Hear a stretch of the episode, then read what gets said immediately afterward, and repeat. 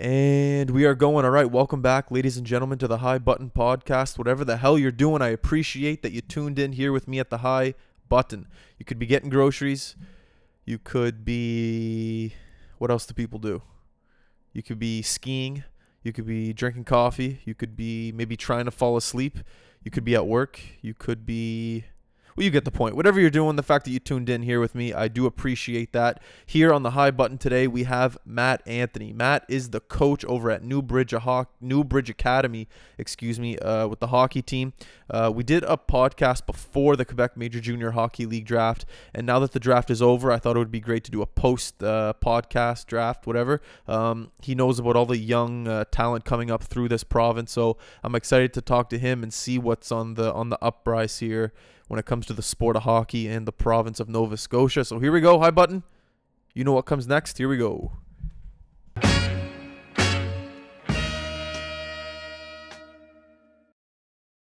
Friend of the show.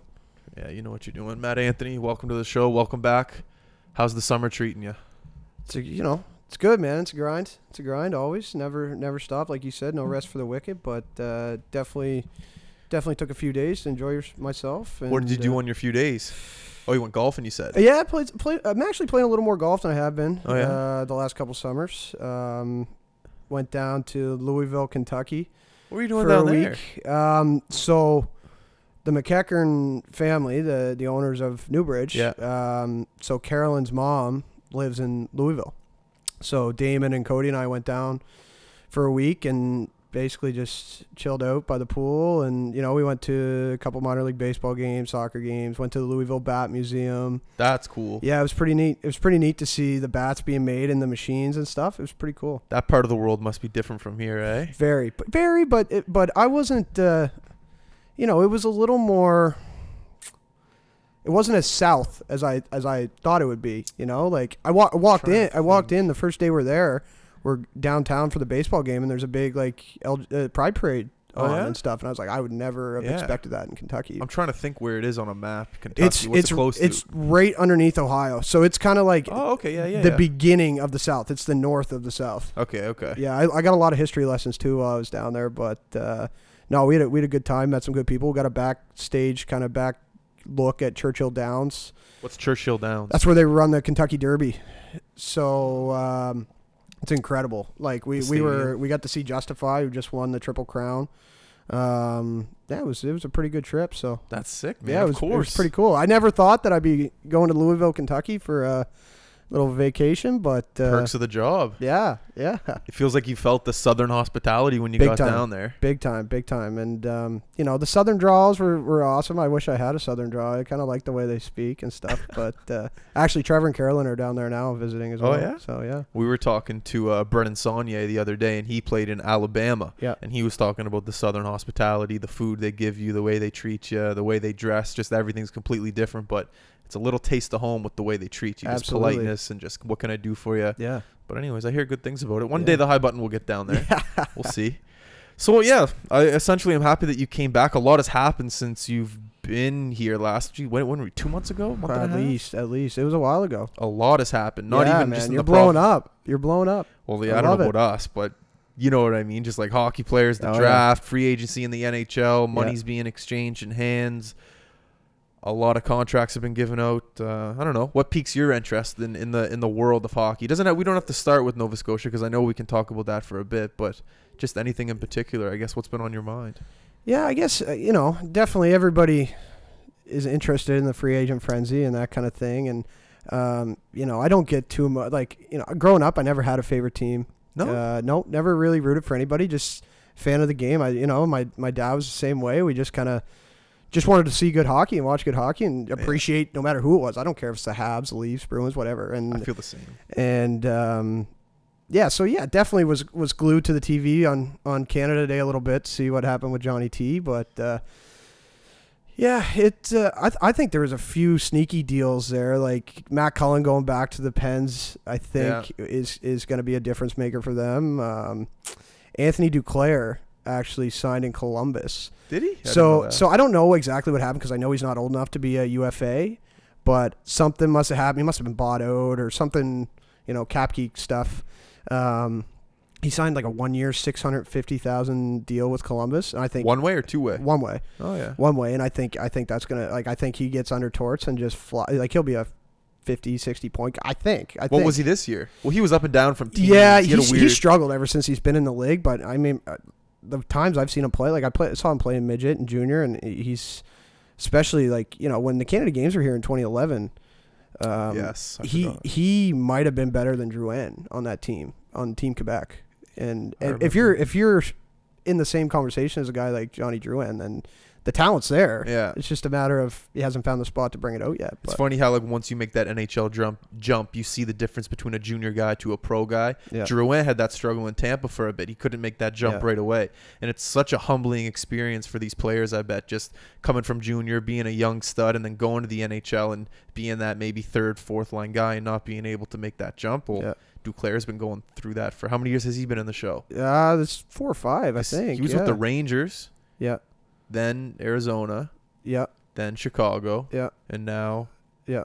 Uh, Columbus, Columbus. Columbus, yeah, yeah, And that's another thing that when we were talking to uh, who did we have on the other day? Highmore. Yep. We were just saying how young the NHL is Yeah. and how and this kind of comes back to what we were saying about these young guys coming up in Nova Scotia, like 13, 14 years old, having to be mentally prepared to not make these big AAA teams. I bet s- these NHL guys have to do the exact same thing, man.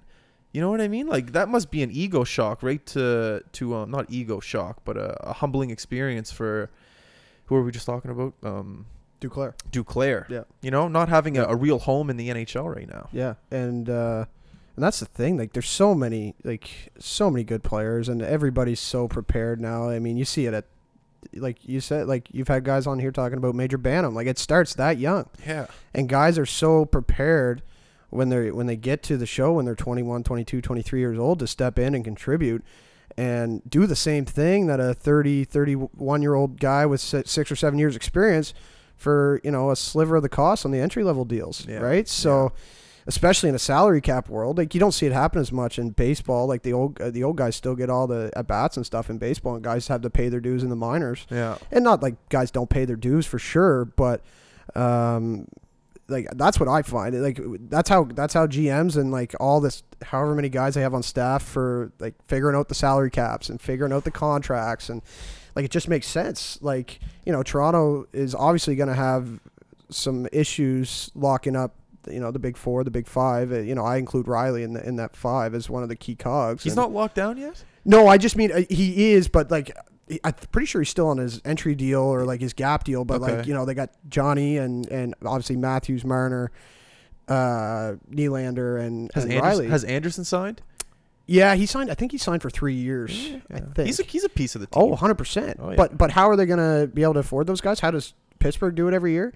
Pittsburgh does it by having signing guys fresh out of college and having them step right in and play because they can play at that level as Yeah. 24 year olds 23 for 24 year olds make a minimum Yeah. and you know they as long as they don't get scored on they're going to win games because they've got Crosby and Malkin down the middle That- so, yeah. right like yeah. your job is not to you, you just don't get scored on you play even we win the game I wonder if Crosby and Malkin have had to like almost adjust their personalities on the ice playing with younger players. Picture yourself, you're Crosby, the best player in the world, and you get this 21 year old college kid coming up on your wing. You're not telling me that if he's not passing to you on a two on one or uh, an, an option where you can Yeah. score, you're not pissed off of it. But I bet coaches and scouting staff or whatever I've talked to Sid and be like, listen, Sid, give them 15 games, give them 10 games Oh, yeah. just to kind of because imagine if you're not Crosby and Crosby's kind of yelling at you right Yeah. now. Come on, man. Yeah. What are you doing? Like you're that's hurt. That's hurt. That's hurt you. That hurt, is hurting you. hundred percent. And I th- I think the other way the like the other way you could look at that too is sometimes guys probably come up there and I don't know, but I'm guessing sometimes guys come up and try to force feed it to Crosby too much Definitely. and and make the wrong plays because they're trying to get it to him and he's probably like, "Yo, man, like you don't got to give it to me. Like, yeah, I want the puck, Yeah. but don't turn it over. You know, go go go to him, and then he'll give it to me on the other side, rather than trying to force it all the time. I, you know, it it'd be really hard to play with Sid though. like, it'd be tough. There'd be two aspects you have to deal with: the mental side of it and the actual playing side of it. One, Yeah. you can't be nervous, you can't be hesitant, you can't make mistakes, and then the other side, you actually have to skate with them. You have to actually keep up with them. Yeah, Like when he's going through the neutral zone, two strides, he's blue line to blue Oh. line. It's crazy. You just have to find open ice and pray to God he finds you. Because that's another thing that Crosby's good at is finding people. So I guess if you're in the right place in the right time, which I'm sure he communicates with Yeah. the iPads on the bench Oh, now. yeah. Like I bet he's good with that because he's Yeah. a teacher at the Oh, end yeah. of the day. Yeah, he always has been. He's always had to be. Yeah, right? Like ever since he was born, he he, he's the best player on his team, playing with all older guys, and every literally every year he's ever played hockey, he's been the best player on his team, the best player in the world, and yeah. I wonder how do you feel about that when it comes to like coaching? Like Gretzky wasn't the best coach. Do you think Crosby could be a good coach, or do you think he just thinks the game at a higher level than everyone else? you know, I I don't know Sid on a personal level, like I, you know, but um, he maybe has a little different personality than like. I know him enough to know that he he has a little different personality than a guy like Gretz. Yeah, Um, I think he could be a coach. What Willie? I don't know. I like. Is it worth it? I don't know. Like, he- he could. I I believe. Like you know, you see him in action with his hockey camps. He interacts well with kids. He interacts well with everybody. You know, like yeah, I see I see him around. You know, East Hants, and he's he's at the big stop. He's at the golf course. He's at the you know uh, the grocery store, whatever it is, and yeah. he handles everything like a true pro, right? Like that's Well, if he doesn't go into coaching, maybe he should go into like media training or something, or just like how to yeah. like you know he's incredible at. it. He's the best in the world. Yeah, he's a he's a he's a special special guy. One thing I wanted to talk to you about, it, I honestly just had it in my head, but it fucking slipped. Was oh yeah, I wanted to know because the drafts just happened and everything. Yep. Um, did you talk to any scouts? Did anyone call you about any certain players? I know you don't have to give any certain names, but did any conversations come up with you uh, pre-draft that you had I- to? Pre-draft, I didn't hear from anybody. I've heard from uh, one team um, In the queue in the NHL. in the NHL. I've heard from one team in the NHL uh, in the last really like last ten days. Okay. That was that was my that was my first uh, Yeah. first call from an NHL guy. There you go. But um, Can you say what team? Nashville? There you go. Okay. But um, yeah, you know, I talked to all the Q staffs and stuff like that leading up to the draft. Um, you know, I know I know the NHL guys do their homework. I mean, like you know, Steve Kroll and and you know uh, Timmy Boyce. Like when guys are you know Shane Bowers and these guys are entering the draft, and and Pete DiLiberatore just got drafted this year. Like they're calling their midget coaches, Yeah. for sure. Um, Me and Tim had this conversation like two weeks ago. yeah, Yeah. yeah, exactly. So, um, you know, I, I'm sure that uh, a lot of guys were, were called about Jared McIsaac around here. Um, you know, I was happy.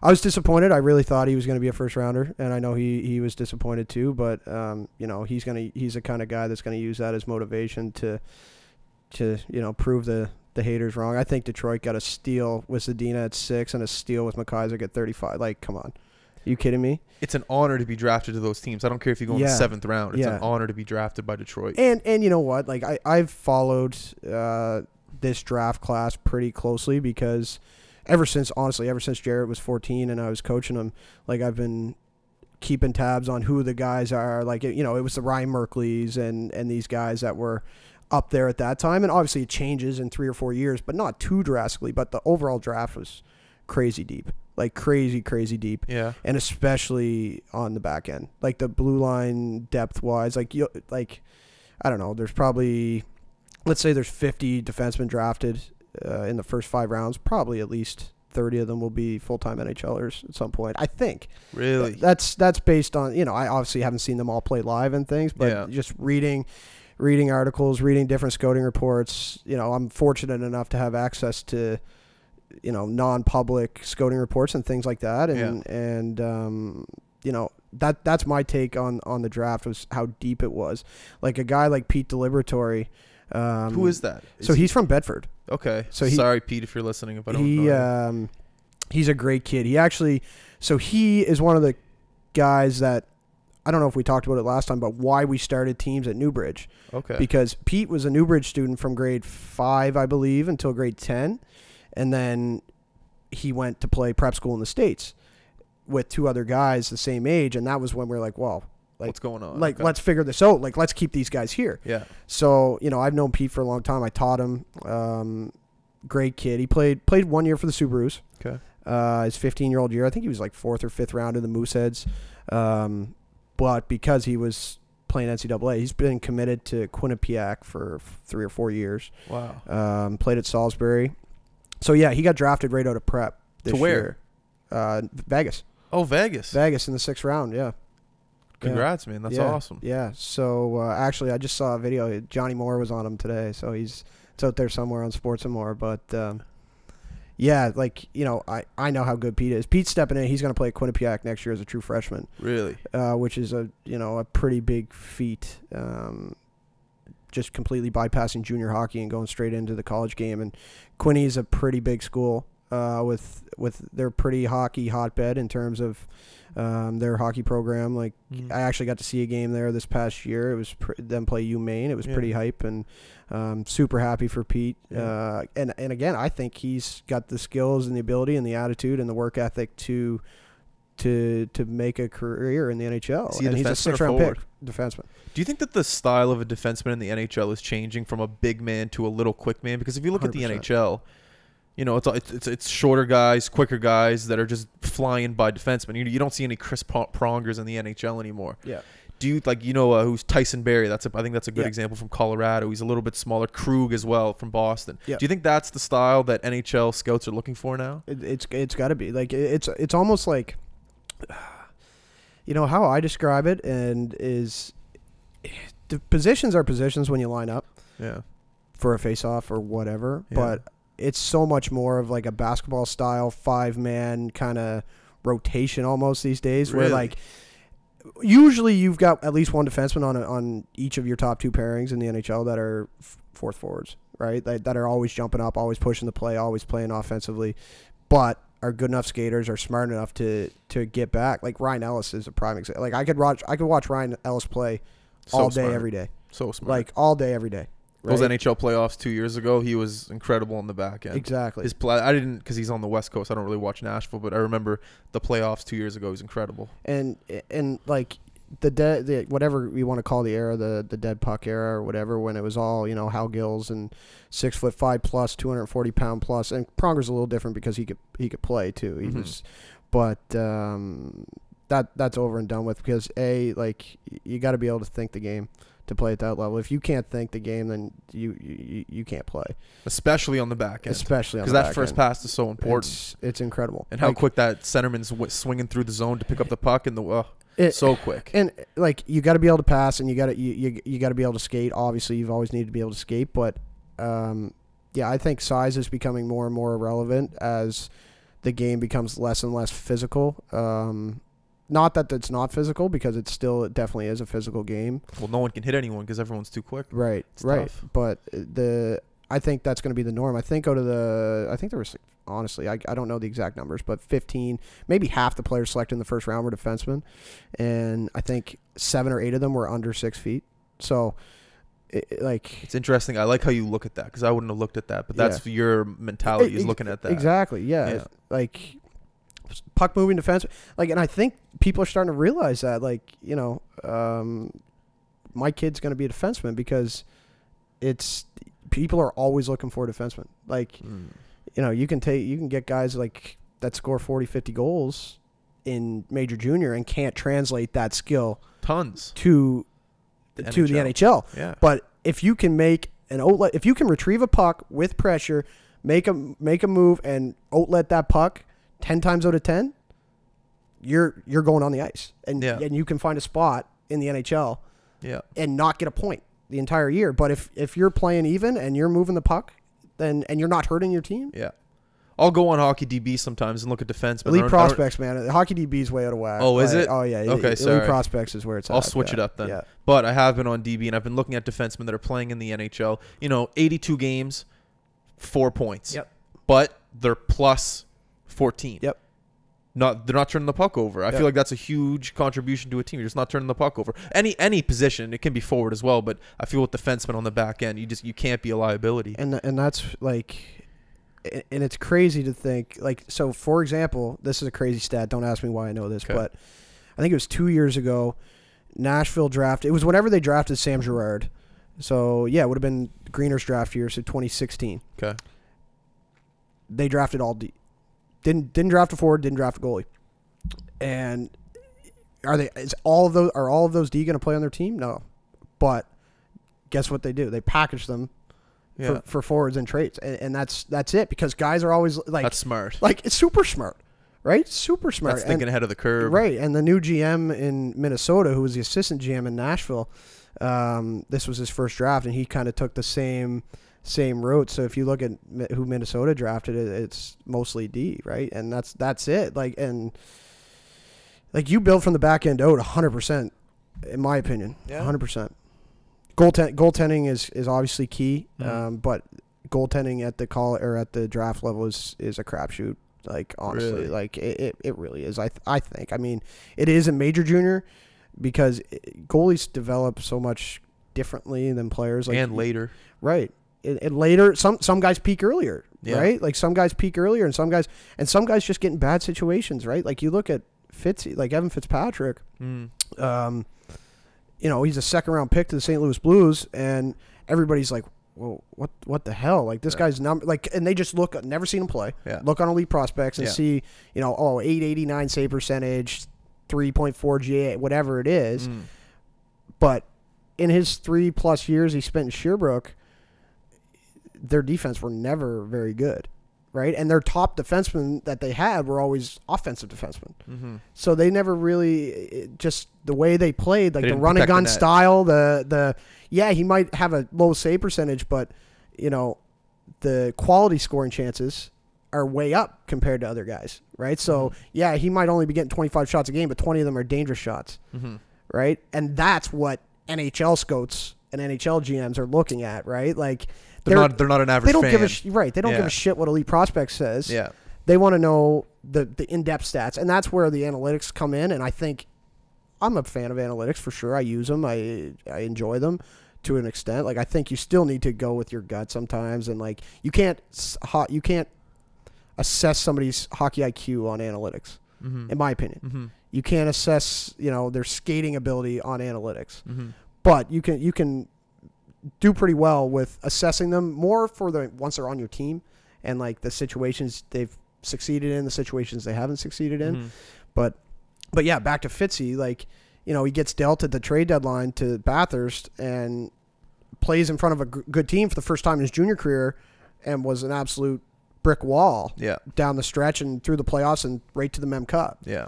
right? So, like now everybody's like, "Oh, St. Louis, great pick in the second round, like Mem Yeah. Cup winning goaltender." Yeah. But six months ago, it, it was like, "Oh, that was kind of a waste of a pick, A right?" pick. And, and I felt so happy for that guy because he's a great kid. He works his ass off, and um, He's training here locally. He's at Yeah, yeah. this this Pro Edge Sports there. yeah, all the boys are, are there. Yeah. we had Uh, uh, the head trainer on here. Too, Pat. Pat. Yeah, he's yeah, a great guy. Yeah, I know Pat. He's uh yeah, we had a great conversation about the guys that he's training there. He said they're all hungry, man. They'd be in there Yeah. seven days a week training if they could. Yeah, He said that that one of the toughest parts of his job is having to hold them back and not have to overwork themselves because these players they're like horses. They'll They just, just go go go go man. go go. they And just want to keep going. he said his job is to honestly just kind of say like, listen, boys, you got to calm down here for a bit.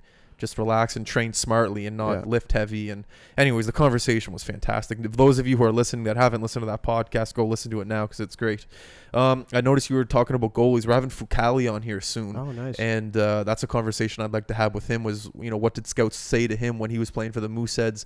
Because I know he had great stats when Yeah. he played for the Mooseheads. Jesus Christ, probably the one of the best in junior history. But Yeah. it'll be interesting to see what he says regarding to that. He was he was all he. That would have been tough teams to play on though. Like you know, like not tough teams. Obviously, would have been easy, eh, fun, but tough is like he probably went periods with one or two shots at points, Yeah. right? And then, but like that was like you know I was living in Halifax at the time. I went to quite a few Moosehead games at that at that time, and uh, for me, like he always just made the right save at the right time. Like they'd win games five four, and it wouldn't be like he had zero chance at those four goals, but made three unbelievable saves in the last minute to keep it five four, whatever. Yeah. Right. So I'm I'm a little like you know I and again like the, he's only what 24 25 I don't like know. I would everybody say no, 25. no, right so well he'd be in 90 same age as MacKinnon so 95 24. 23 23, 23 24. so like his career is far from over Yeah, well, just Right? Vegas. like Yeah. exactly exactly so uh, and that's the thing like goaltenders are so difficult to, to judge and draft team, right yeah. like that's that's at, at all levels Yeah. in my opinion. I wanted to talk to you about um, Hockey Canada. Obviously, Hockey Canada has an amazing uh, resume when it comes to international play, and I've heard that they're very hands-on with the uh, not academies, just organizations uh, across Canada when it comes to like practices, maybe like training drills, off-ice training, and things like that. I just wanted to know if they have their hands, maybe not their hands, but their uh, their ideas in Newbridge Academy. If they're reaching out to you guys saying, "So, what are you guys teaching? You know, these players right now? Is, is that a thing?" Yep. No, definitely. So um, that's part actually part of our accreditation process as a Hockey Canada sports school. Okay. Um, just obviously, uh, Hockey Canada doesn't want to have their name on an institution or a school that isn't doing the right things. Yeah. So once a year, uh, actually, it happened probably about a month ago, two months ago, maybe right after we spoke the first time. Uh, his name's Pierre Alexandre. Uh, what's his name? Uh, Poulin. Oh, So- that's the most Canadian name yeah, there is. it's, it's you know Marie-Philip Poulin. Like yeah, yeah. Women, Sidney Crosby. It's his or her brother. Oh, there you go. So he like he's got a little bit of connection down here too. He played for UDEM. Okay. Um, so yeah, he flew out to the school and and came and you know saw the place and you know spoke to spoke to Olivier, spoke to me, spoke to a couple, you know, spoke to everybody kind of and like you know I was in the room with him and he's like just asking me questions like, hey, what are your philosophies on this? Uh, what do you do for practice if this is the situation? If you have you know you only have seven skaters out because there's exams or Yeah. whatever it is. And, you know, we just kind of talked about how I do things, and and he asked me for, and I gave him my, I call it my, you know, my Bible. Like I have a, a technical tactical package that I give the players every year, and Okay. with literally with everything you need to know in it. Yeah. Um, so I gave him a copy of that and said like, this is, this is my plan. This is what I run Was he on a impressed? year-to-year basis. I mean, like he wasn't like, oh man, that's awesome. Like Yeah. he was like, oh, that no, this is good. Like this is exactly what Yeah. we want our coaches at different schools to be to be doing, okay. right? And and honestly, I got hooked on that when I did my high performance one, my HP one, uh, Hockey Canada HP one course, um, three summers ago at St. FX. Oh yeah. They just had another one just two weeks ago at SMU. okay. They only do it every three years. Okay. Um, so you need to be either finishing it, like currently doing it, to coach to be a head coach, major midget or higher. Is there a lot of people in the in these classes? Oh yeah, like They're when packed. yeah when I was there. Well, it's it's just like a big. It's a week. It was a week long when I went.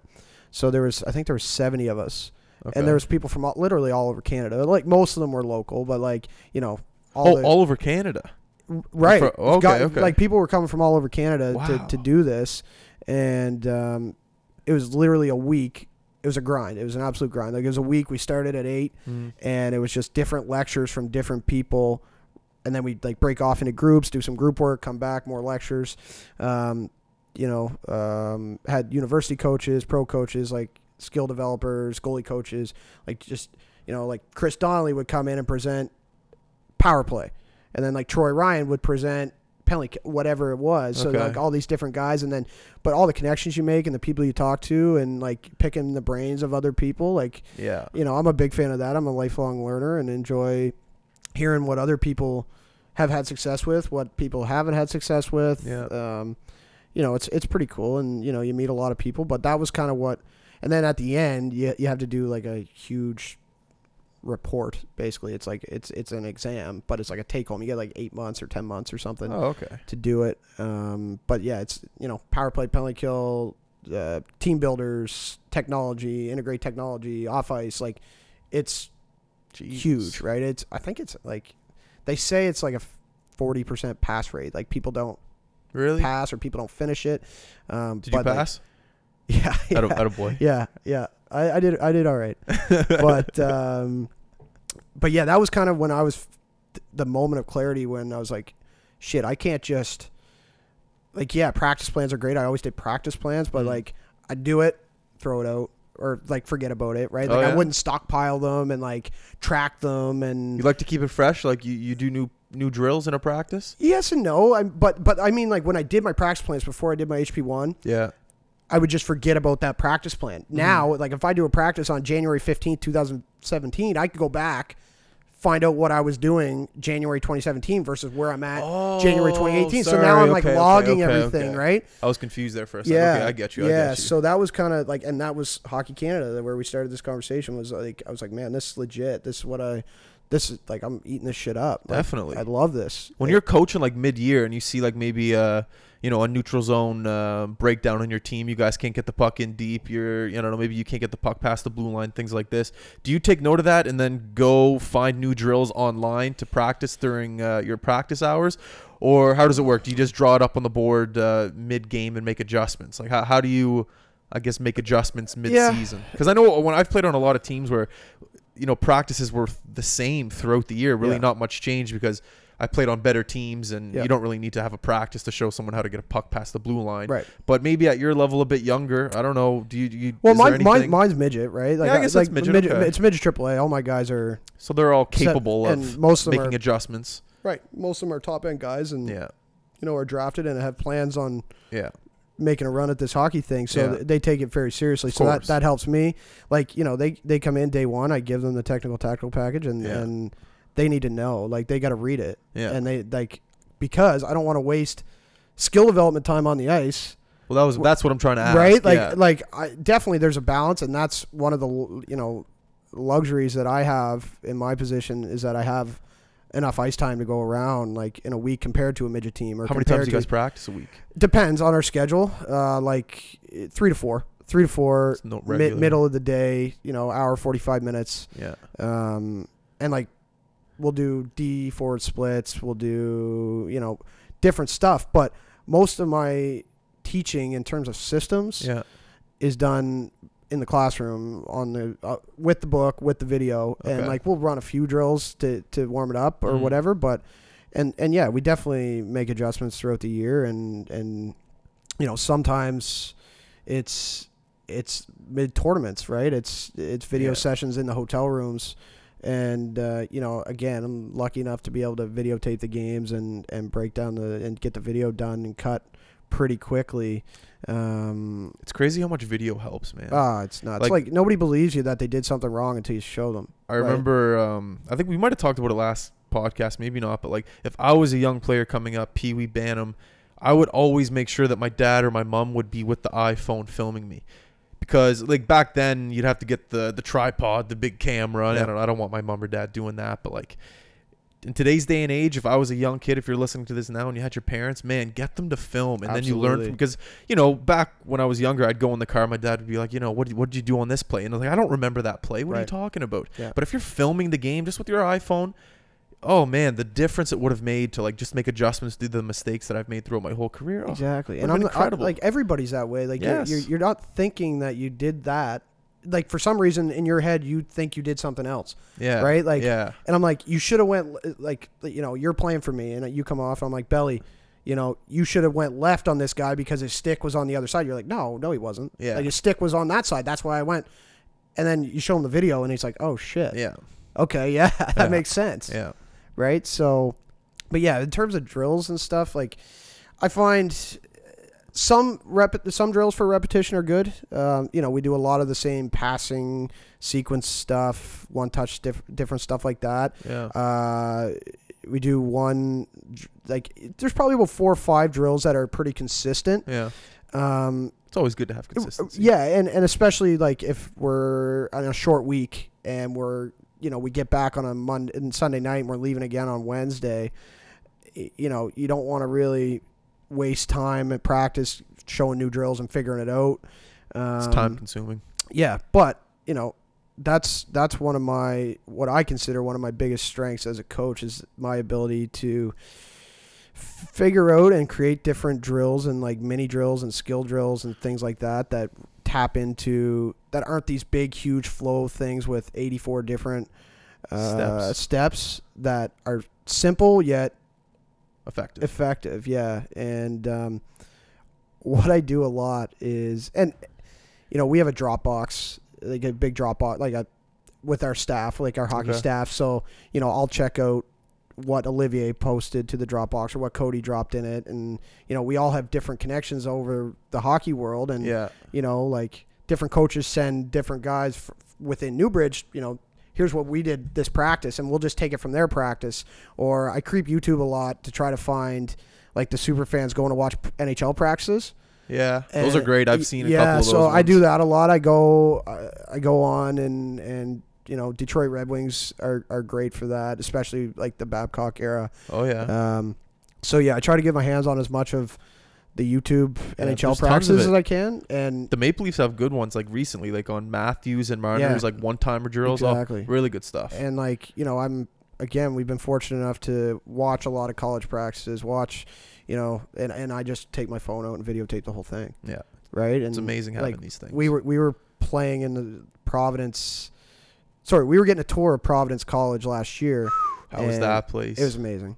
It was amazing because well, Savoie, the kid that played for us, was committed there, right? okay. So, So, already, so he yeah, he, he, was going yeah, there. yeah, he was already going Oh, there. that's so sick. so we stopped in and and uh, Providence, the Providence Bruins were practicing, and uh, so we got to watch that practice. So again, you know, it, but it's a game day skate. So like, what are guys doing on a game day skate? Like things like that. Mm. So, um, but yeah, Savoie, Savoie was committed to Providence, but that's uh, So sick. yeah, not anymore.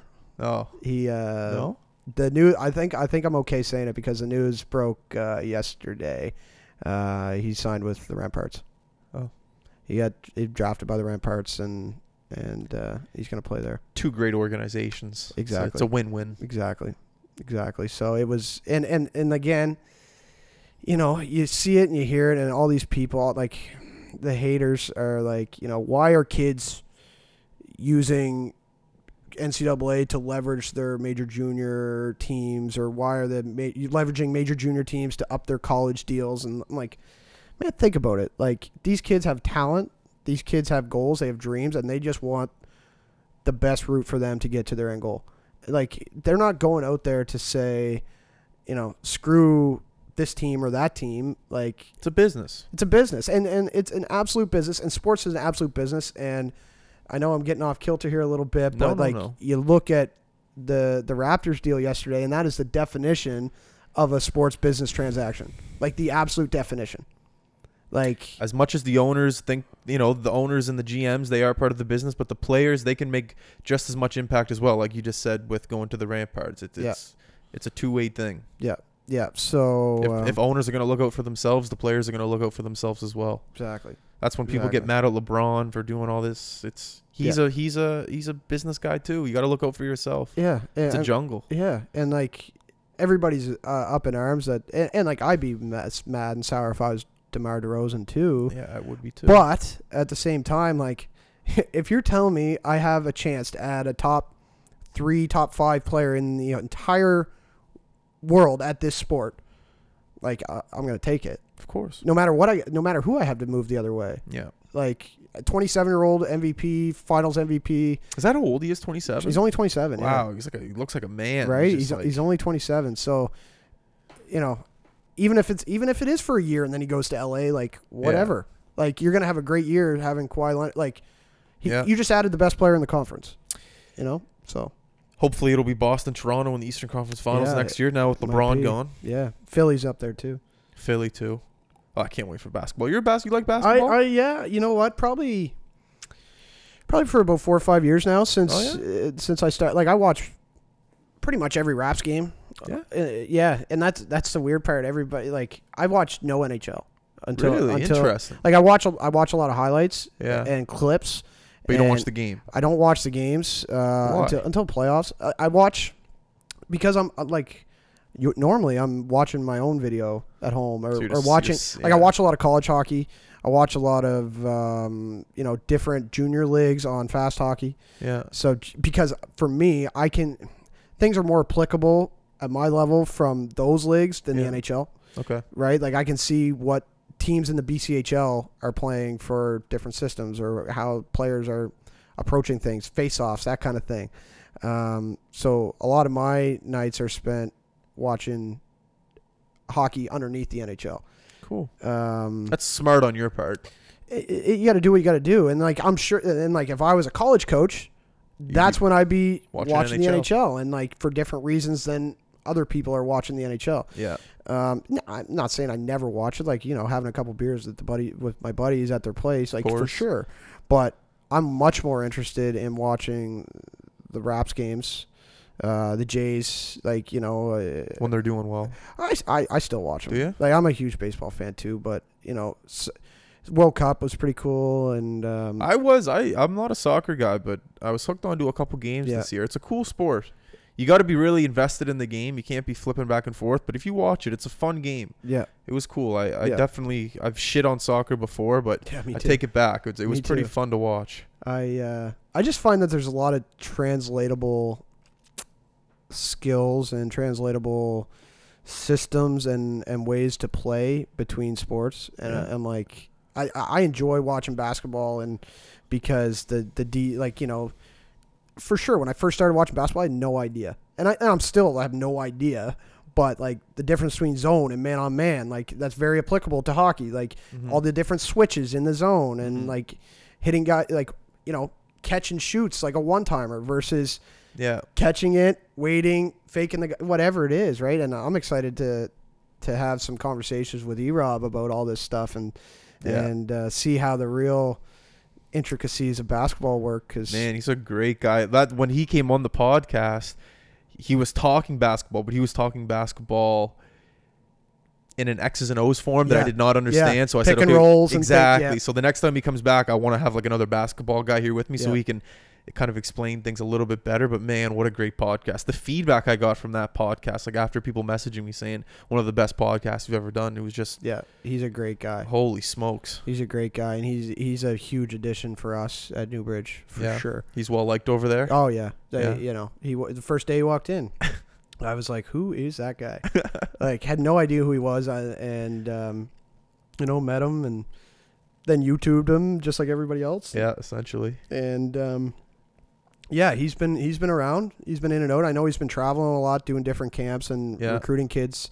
I think he was in California, then up the coast. I think he was in Toronto, and he just had his first um, camp at Newbridge tryout camp uh, yesterday. How old are the kids trying out? Like what age group is it? Do you know? Uh, you know, some of them were too young to be playing. Just kind of came to for the experience and Yeah. like get their name out there for future years. I think the youngest yesterday was grade seven or eight. okay. Uh, most of them were high school, 10, 11, 12. Um, I think there was about 40 kids, 40 Yeah, yeah. kids yesterday. So, uh, yeah, I put them through the paces, had a fitness testing, and then uh, some on-court stuff, and they all got a tour of the school and a Q&A. That must have been cool for them to tour things the like school. That. Yeah. Yeah, he was excited talking about the tryouts. Like at the end, I was like, if you want to say anything, go ahead. And he was just talking about the tryouts and come on, Yeah. and come on out. So I'm happy it went well. Yeah. I wanted to talk to you about back to hockey for a second and the kids coming into Newbridge to play. Is there out of town people coming to kids coming to play at uh, Newbridge? Or Oh, yeah. yeah. yeah. Yeah, That's basically all we have. So you must have to deal with like parents and stuff. Like, well, like where are Yeah. they staying? So, so we are building a residence. Oh, is So- it okay? so oh, I didn't know that. Eventually, there will be residences or residencies. Residencies. Um, but as of right now, we we bill it. Okay. So it's, it's much like junior, uh, except most of actually Cody's our billet coordinator. oh, is it? Yeah. So, So he's dealing with a lot of parents yeah. and a lot of. yeah. So the first thing is so uh, like I think on my team last year I only had one local guy.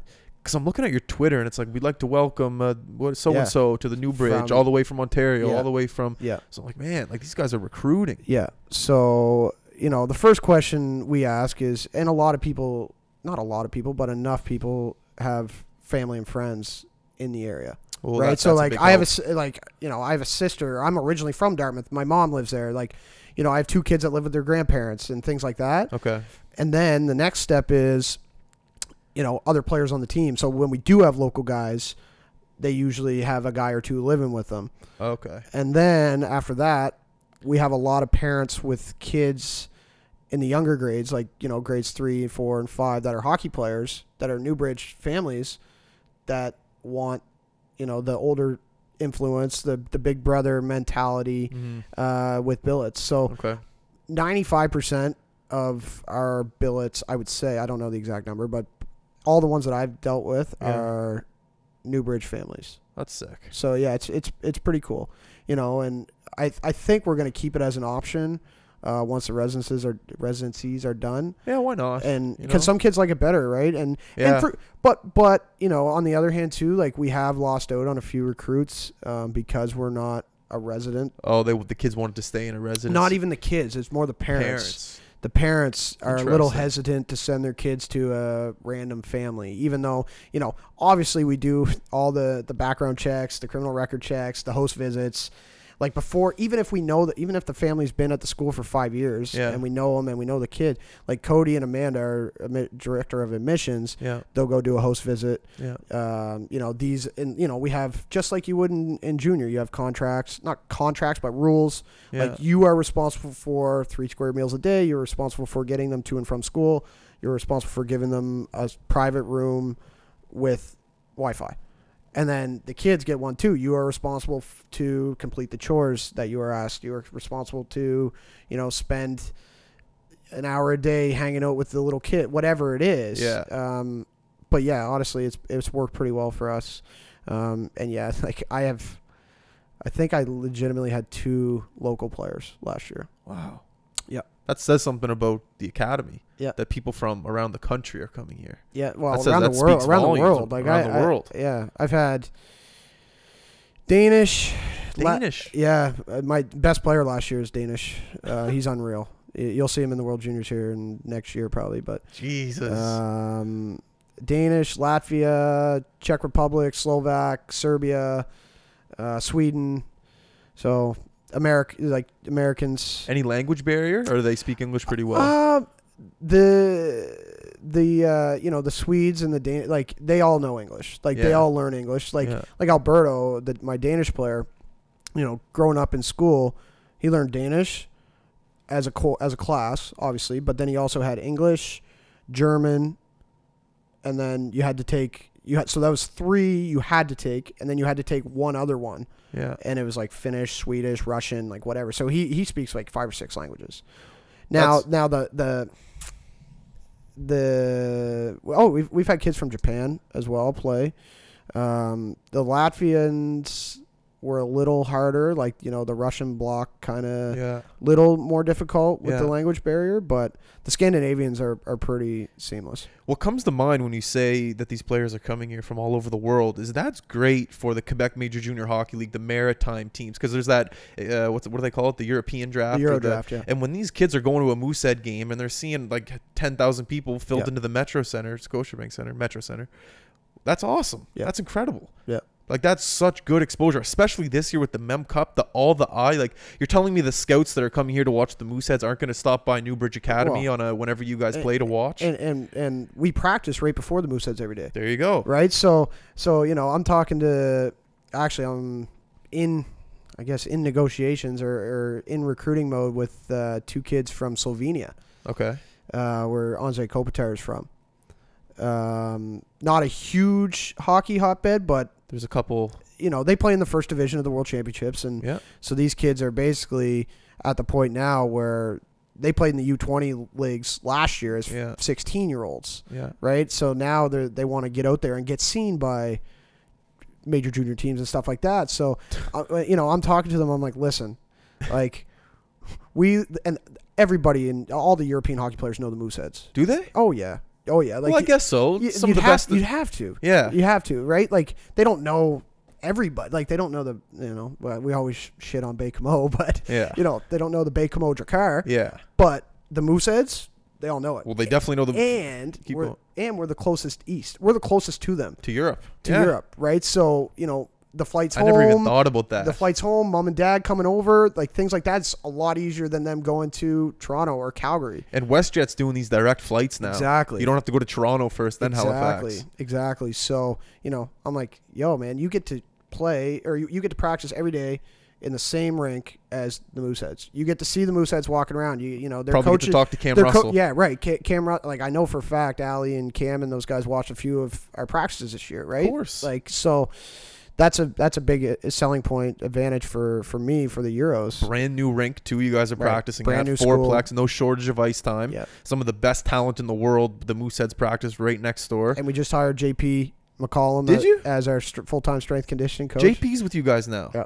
Are you talking to? I I gotta get his number. I'd love Yeah. to have him on too. Yeah, So he's with you guys full time yeah. I think his title is director of athletic performance.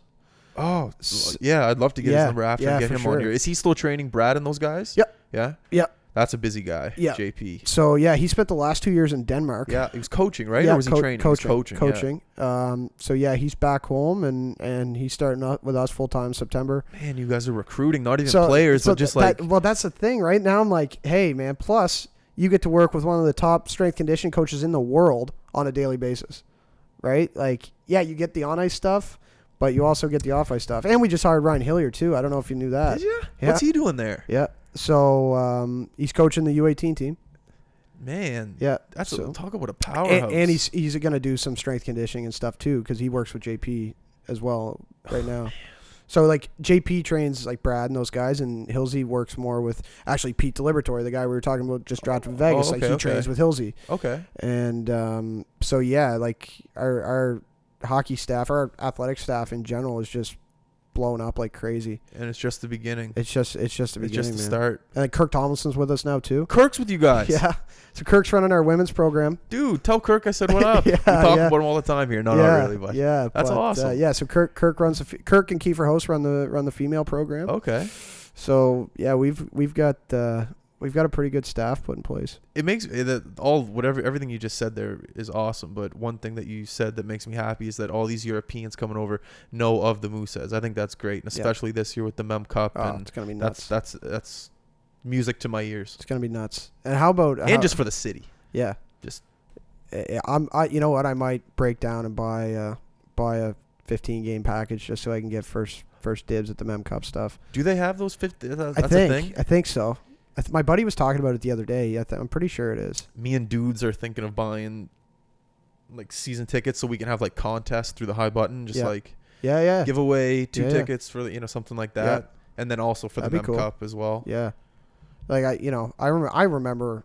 I definitely remember going to the Mem Cup the last time I was here, but you know, I was a little too young to Oh yeah, truly appreciate it. yeah. you know 10 11 years old and but actually you know funny funny i'm saying that because brandon benedict who also works with us now he played in the mem cup the last time i was here right I knew Benedict was here. Yeah, I knew that. you should get him on here he'd be a good guy to I'd get love on. to. man he's he's uh he's salt of the earth man Yeah. he, he's he's been unbelievable since he came in like Dude. huge huge right so Sounds like a great work environment you guys have over there. It seems like a lot of like-minded people just working towards one goal, I guess. yeah and everybody's in it for the right reasons Yeah. right like we're not we're not here to you know it, it, at the end of the day the kids are still the number one priority Of course. and moving kids on to the next level academically and athletically is is the goal and and the what drives me every day and I like you know Benny Benny could have signed a, like he had a contract offer on the table to keep playing another 2 years Did he? right yeah And he decided to Yeah. go to Newbridge. yeah Wow, Yeah, that so- says something. so you know like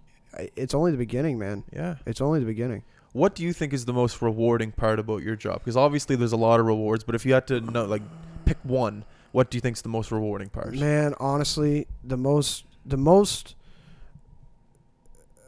rewarded I've ever felt as Yeah. as a coach, as a mentor, I guess, was um, so one of my assistant captains this year. His name's William No. William. Okay. William No. No. Uh, he's French. He's from Quebec. Okay. He came to us two years ago. Played midget double A in Quebec. Okay. um, you know, everybody was, you know, all his buddies at home were like, "Oh yeah, like you're only going because you know Olivier, blah blah blah." And he, he came and he, he he is the most genuine human being I think I've ever met. Right, like just instantly made an impact. You know, 95 average student, just worked his butt off for two straight years. Ended up being one of my top defensemen. Um, signed signed with Pembroke, like Pembroke in the CC, you know, Yeah, the legendary Yeah. junior A team. Uh, I think he'll continue on and hopefully get to the NCAA. Um, but he was elected class valedictorian. That's cool. So a guy that could barely speak English two years ago gets up there and delivered the most heartfelt speech in the entire world. how old Like, is he?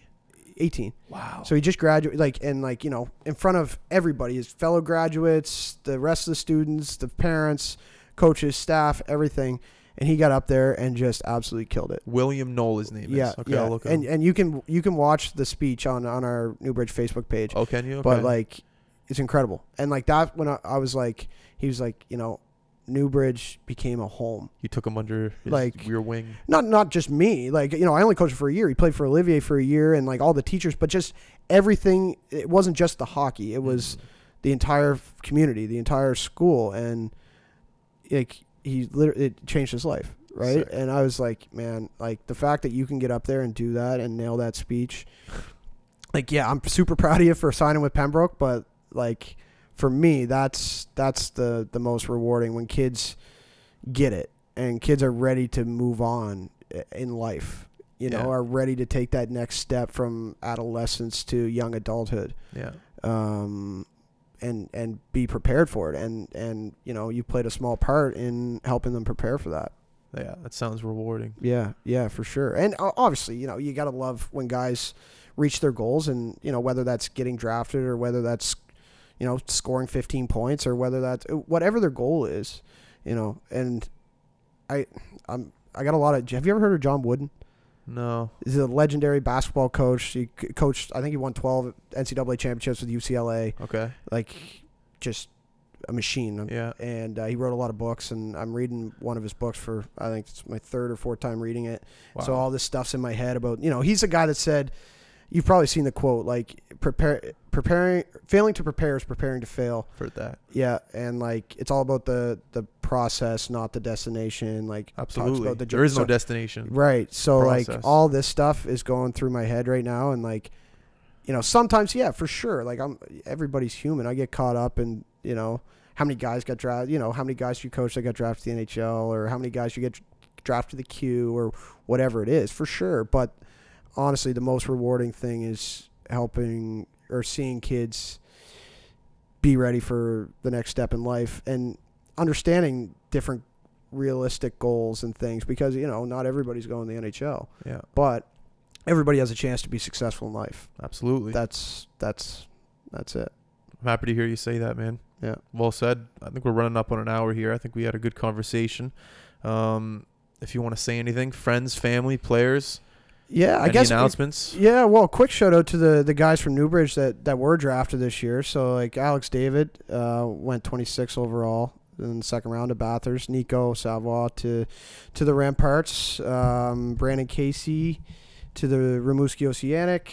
Uh, Ethan Pearson to Sherbrooke and um, Kyle Lynch to uh, Bathurst as well. Um, also wanted to give a shout out to the Dry. Read the article the other day, 16 and 0. Oh, dudes was talking about Oh that. yeah, I saw dudes' name in the paper or whatever today. So actually, the I got to give a shout out to the Shuby Lions, our intermediate fast pitch team. We're we're undefeated on the season two, eight zero. So I know the boys are probably going to listen to this. So There you go. I'm actually going to run the idea by dudes of uh, maybe playing a home and home exhibition series to try to raise some money for for Cam's uh, fund and stuff. Yeah. And we'll play the dry in a baseball game, and then they've come play us in a fast pitch game. And Can the high button come? The high buttons all over it. I Love it. You might you might have complete media rights to it. I don't know, Beautiful. but uh, no, yeah, just keep doing what you're doing, man. I love it. Uh, You've had some great guys on here, like you know, even outside the sports stuff, like uh, the comedian uh, Dave. Dave, yeah, he, was great. That was that was great. he got a Netflix special last week. Really? Yeah. No way. Netflix special. When's He's it gonna, be on? What's that? When's it gonna be on? I think next year. He's recording it this year, so I'm assuming I think it'll be on next year maybe. I could be wrong by saying that, but I'm pretty sure he's recording it very soon. That's Toronto. legit. That's But yeah, legit, Netflix. man. He's on Jerry D as well. That's unreal. Anyways, blowing up. Oh yeah, yeah, yeah. He's the teacher, right? Is He's that? economics teacher. Yeah, he's the guy that always has hat on. Yeah, Yeah, That's yeah, him. yeah. Okay, that makes sense. And uh, same with the other guy there, the the entrepreneur. Um, Kirsch, yeah, Max I'd, Alexander. I'd like to meet that guy. I think Oh. we could have some good combos, me and him. That guy's. I've only known him for maybe a month, but what the things he's taught me. Man. Oh, the, Like, kno- uh, the amount of knowledge he The- has. yeah, the the stuff he was dropping and the wave lengths that he was thinking on, I was Yeah. like, man, I gotta I gotta meet this guy. yeah, he's a so great if you're guy to know. listening, man, you know, Oh, he listens to Look, everyone. look me up. We'll get you two in a room. We'll do a podcast together. And dudes, we'll get all four of us. Yeah, actually, I was talking to dudes at at uh, Tide Fest the other day, and we were talking about maybe putting a panel together or something. Oh, so you were at the Tide Fest? On at nighttime. Oh, Uh, okay, Yeah, sorry, yeah, yeah. I was there Friday, Saturday night. That was when it got good. Oh, I missed it. Damn it. Yeah, I had to had to come out for the night next year. Next year I will. It's crazy, man. It's crazy. video blew up. Guys, I think it's at like 4,000 Yeah. views right now. People Yeah. are loving it. Yeah, It was awesome. Oh, yeah, we'll definitely be back next year. But yeah, let's get a panel going. We'll figure Yeah. something out. yeah. But we'll get you and Max in a room. I'll make sure For to sure. tell him that you you're For a fan sure. of them. Um, all right, so everyone that's listening, I appreciate the support. Uh, if you could go to all of our social media outlets, like, subscribe, comment. We're on Twitter, Facebook, Instagram, SoundCloud, iTunes, all that good stuff. Once again, I love each and every one of you. We are out.